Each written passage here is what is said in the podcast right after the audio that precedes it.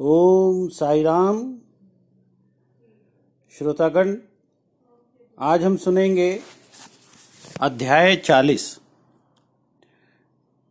जिसमें वर्णन है श्री साई बाबा की कथाएं, जैसे श्री वी देव की माता के उद्दापन समारोह में सम्मिलित होना और हेमाडपंत के सहभोज में चित्र के रूप में प्रकट होना। इस अध्याय में दो कथाओं का वर्णन है। पहली कथा है बाबा किस प्रकार श्रीमन देव की मां के यहाँ उद्दापन में सम्मिलित हुए, और दूसरा बाबा किस प्रकार होली त्यौहार के भोजन समारोह के अवसर पर बांद्रा में हेमाडपंत के घर पधारे। श्री साई समर्थ धन्य हैं, जिनका नाम बड़ा सुंदर है। वे सांसारिक और आध्यात्मिक दोनों ही विषयों में अपने भक्तों को उपदेश देते हैं और भक्तों को अपना जीवन ध्येय प्राप्त करने में सहायता प्रदान कर उन्हें अपनी शक्ति प्रदान करते हैं। वे भेदभाव की भावना को नष्ट कर उन्हें अपर्याप्त वस्तु की प्राप्ति कराते हैं। भक्त लोग साई के चरणों पर भक्तिपूर्वक गिरते हैं और श्री साई बाबा भी भेदभाव रहित होकर प्रेम पूर्वक भक्तों को हृदय से लगाते हैं। वे भक्तगण में ऐसे सम्मिलित हो जाते हैं जैसे वर्षा ऋतु में जल नदियों से मिलता तथा उन्हें अपनी शक्ति और मान देता है। श्रीमती देव का उद्दापन उत्सव। श्री वी देव दहाणु जिले ठाणे में मामलतदार थे। उनकी माता ने लगभग 25 या 30 वर्त लिए, इसलिए अब उनका उद्दापन करना आवश्यक था। उद्दापन के साथ साथ 100-200 ब्राह्मणों का भोजन भी होने वाला था।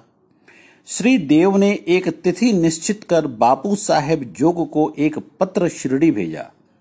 उसमें उन्होंने लिखा कि तुम मेरे ओर से श्री साई बाबा को उद्दापन और भोजन में सम्मिलित होने का निमंत्रण देना और उनसे प्रार्थना करना कि उनकी अनुपस्थिति में उत्सव अपूर्ण ही रहेगा।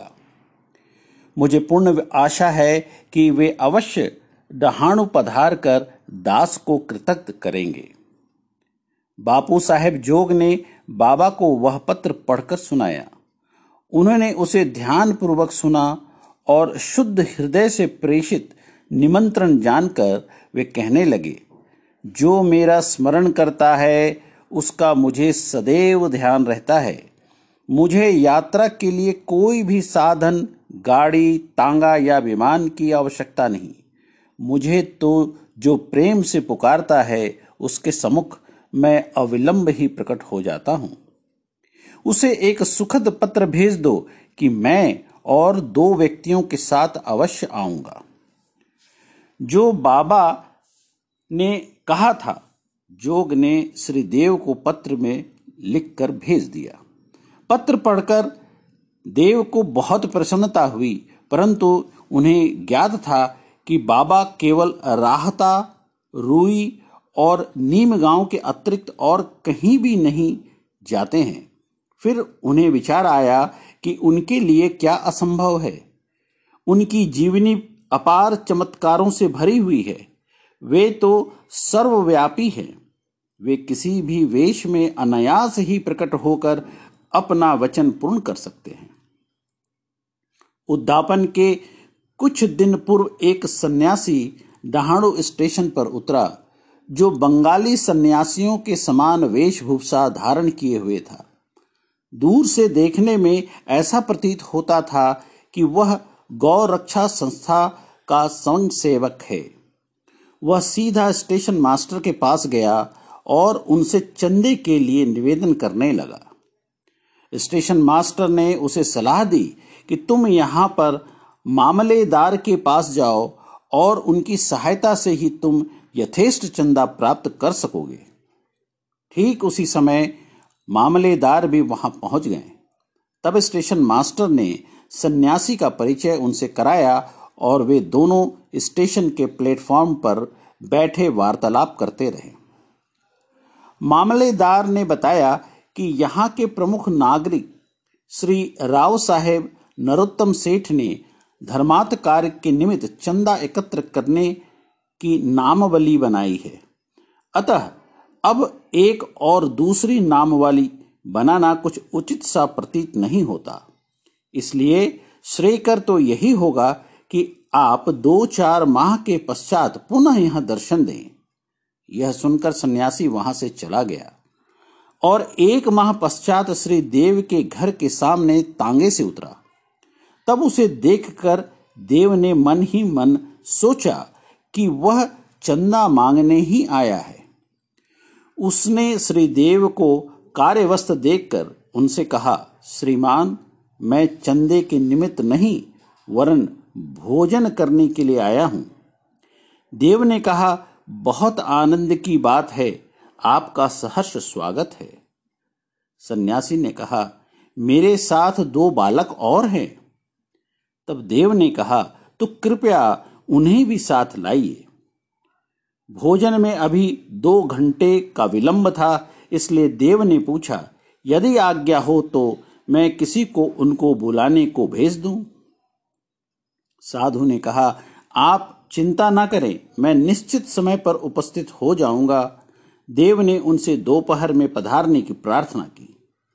ठीक 12 बजे दोपहर को तीनों वहां पहुंचे और भोज में सम्मिलित होकर भोजन करके वहां से चले गए। उत्सव समाप्त होने पर देव ने बापू साहब जोग को पत्र में उलाहना देते हुए बाबा पर वचन भंग करने का आरोप लगाया।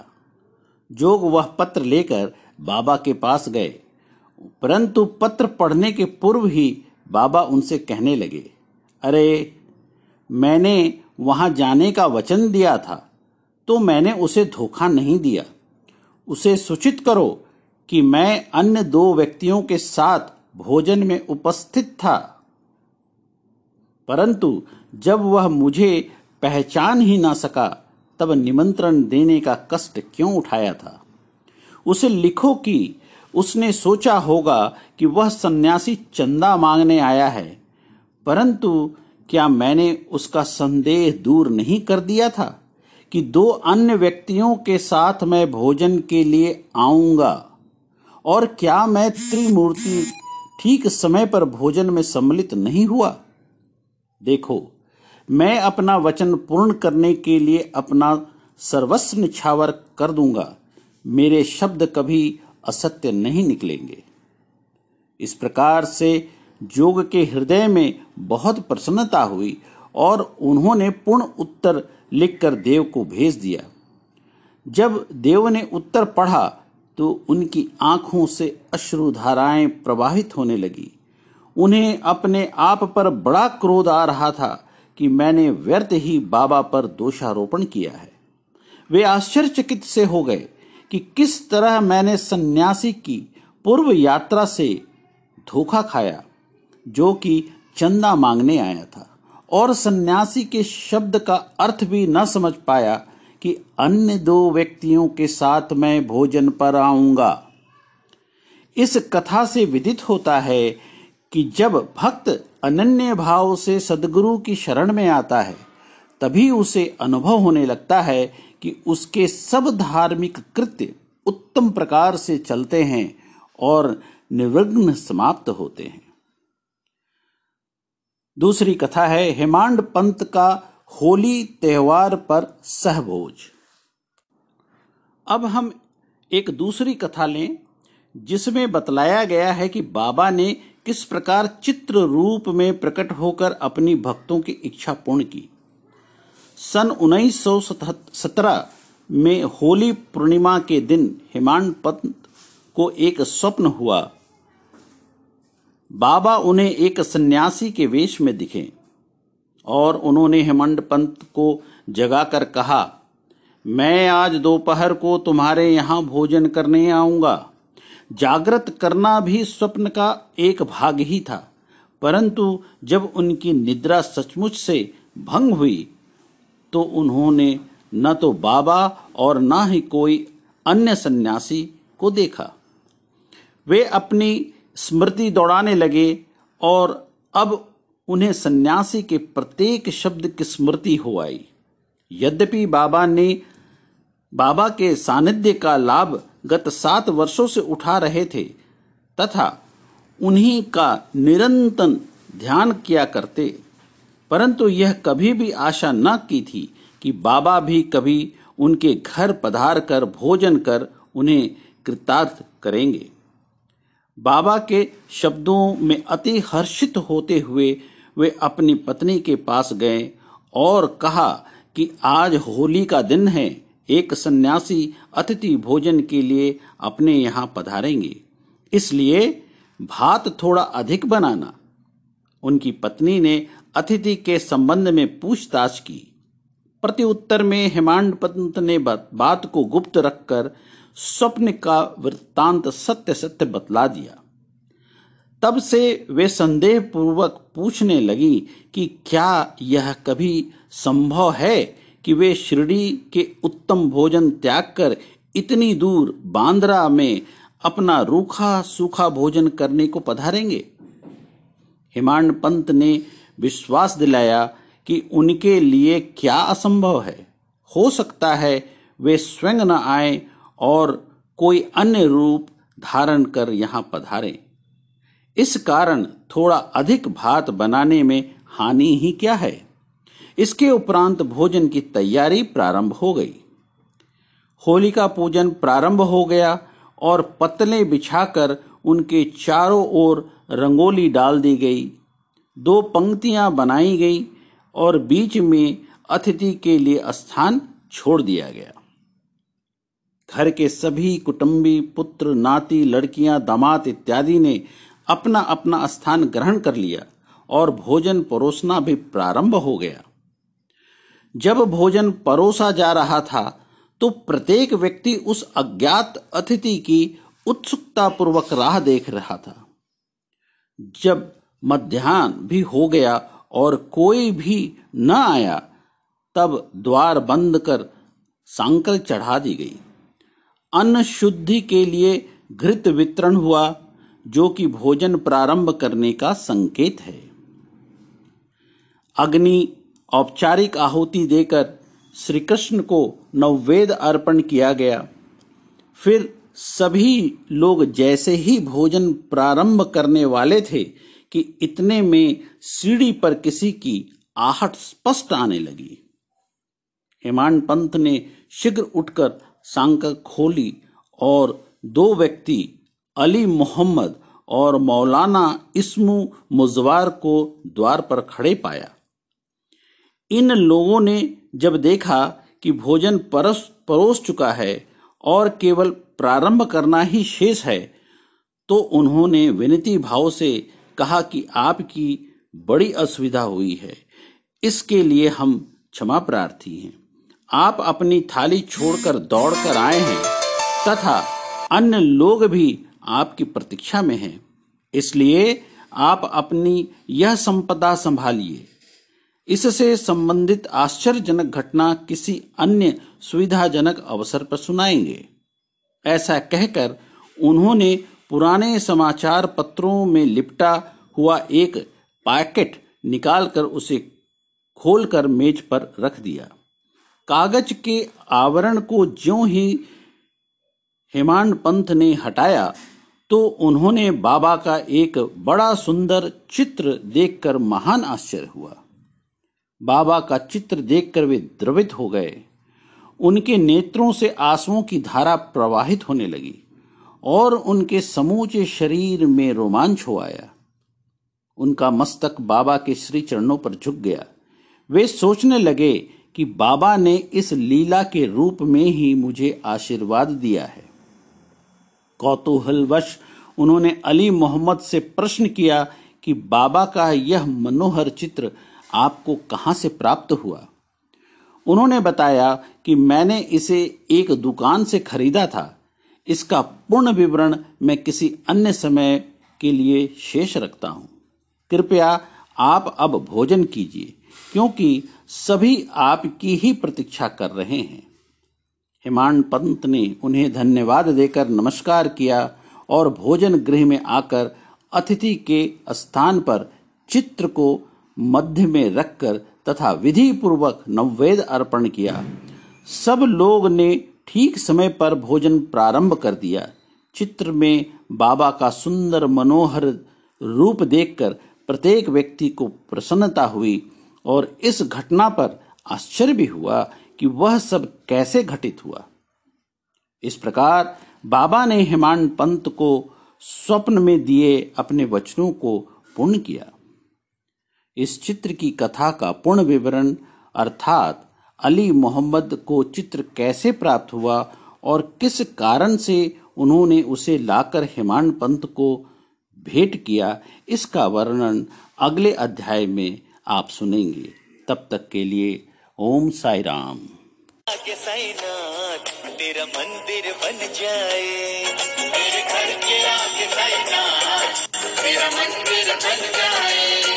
जब खिड़की खोलो तो तेरा दर्शन हो जाए, जब खिड़की खोलो तो तेरा दर्शन हो जाए। मेरे घर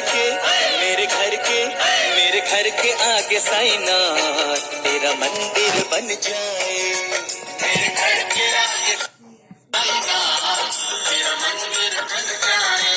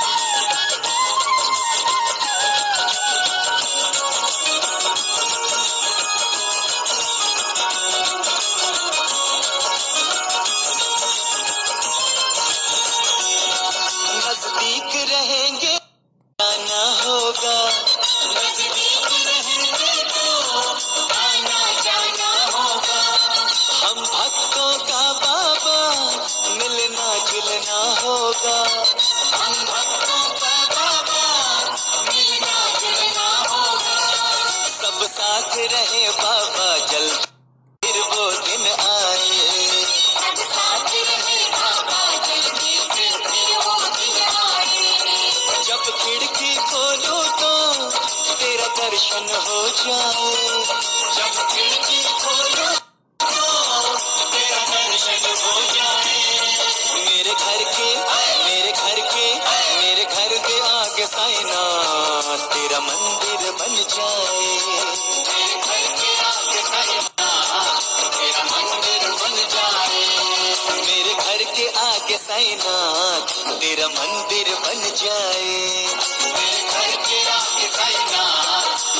मंदिर बन जाए।